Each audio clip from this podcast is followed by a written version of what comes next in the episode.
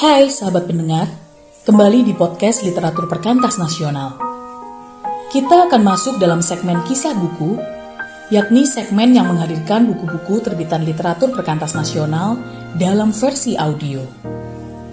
Kak Iin akan membacakan kisah buku Aku dan Seisi Rumahku, Kehidupan Keluarga Pemimpin Kristiani, karya Ajit Fernando, Kekuatan Kehidupan yang Indah.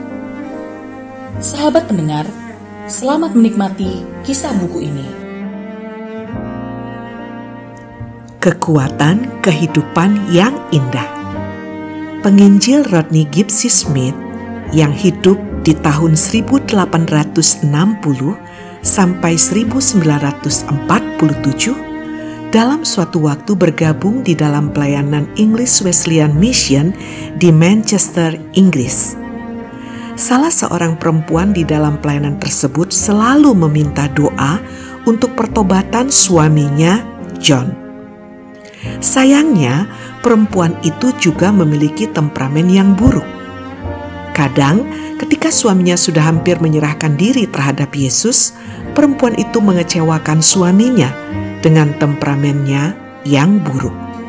Suaminya berkata, "Mary, jika itu yang kau sebut agama, saya tidak menginginkannya. Perempuan itu kemudian meminta maaf, tetapi suaminya terus menggunakan temperamen Mary yang buruk sebagai alasan untuk tidak mengikut Tuhan. Suatu hari, Smith berbicara kepada perempuan itu dengan terus terang bahwa dia harus belajar menaklukkan temperamennya. Dia meyakinkan bahwa Kristus akan memberikan anugerah untuk mengekang kebiasaan buruknya.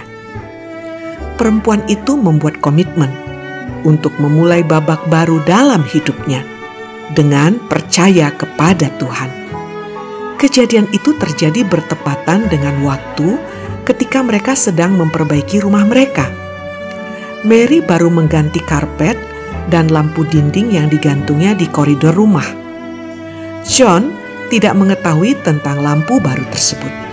Ketika dia pulang ke rumah, membawa sesuatu di pundaknya dan hendak berputar di sudut koridor rumah, dia menyenggol lampu itu hingga pecah berkeping-keping. John heran dengan sikap istrinya yang tidak biasanya. Biasanya dia akan mengeluarkan kata-kata kemarahan dan komentar-komentar yang menyakitkan.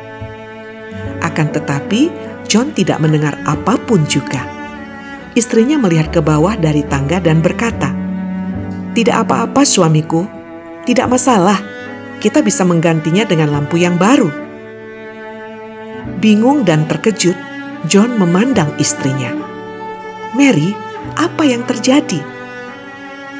Dia dengan tenang berkata, "Oh, sayang, aku telah mempercayakan temperamenku untuk disembuhkan oleh Yesus." John masih takjub dengan respon istrinya berkata, "Jika Tuhan telah menyembuhkanmu, turunlah ke bawah dan berdoalah untukku. Jika ada sesuatu di agama yang dapat menyembuhkan temperamenmu, aku juga menginginkan agama yang sama." Setelah doa bertahun-tahun, John bertobat menerima Yesus pada hari itu juga. Petrus menunjukkan betapa pentingnya bagi orang Kristen untuk membawa pasangan mereka yang belum percaya kepada Kristus. Petrus mengatakan bahwa keindahan hidup kita dibanding dengan keindahan kata-kata jauh lebih berkuasa dalam mengubah pasangan kita yang belum percaya. Ia juga mengatakan, demikian juga kamu, hai istri-istri, tunduklah kepada suamimu, supaya jika ada di antara mereka yang tidak taat kepada firman, mereka juga tanpa perkataan dimenangkan oleh kelakuan istrinya. Jika mereka melihat bagaimana murni dan salehnya istri mereka itu. 1 Petrus 3 ayat 1 sampai 2. Petrus melanjutkan dengan kuasa dari hidup yang indah. Tetapi perhiasanmu ialah manusia batiniah yang tersembunyi dengan perhiasan yang tidak binasa, yang berasal dari roh yang lemah lembut dan tentram, yang sangat berharga di mata Allah. Saat ini, banyak orang lebih mementingkan menjadi pribadi yang baik di luar rumah, Petrus mengajar kita bahwa menjadi indah bagi pasangan kita jauh lebih penting. Kitab Salomo memang memberi penekanan terhadap keindahan fisik. Namun, dalam konteks tersebut, baik istri maupun suami adalah indah bagi satu dengan yang lainnya, dan bukan bagi dunia di luar mereka.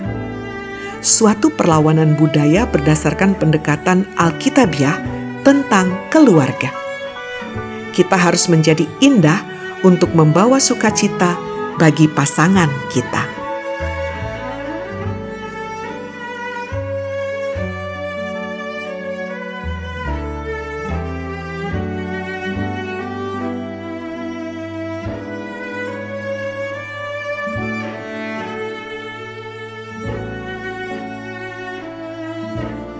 Kita sudah mendengar kisah buku Aku dan Seisi Rumahku yang ditulis oleh Ajit Fernando. Pesan dan dapatkan buku ini melalui WhatsApp Literatur Perkantas Nasional. Terima kasih. God bless you.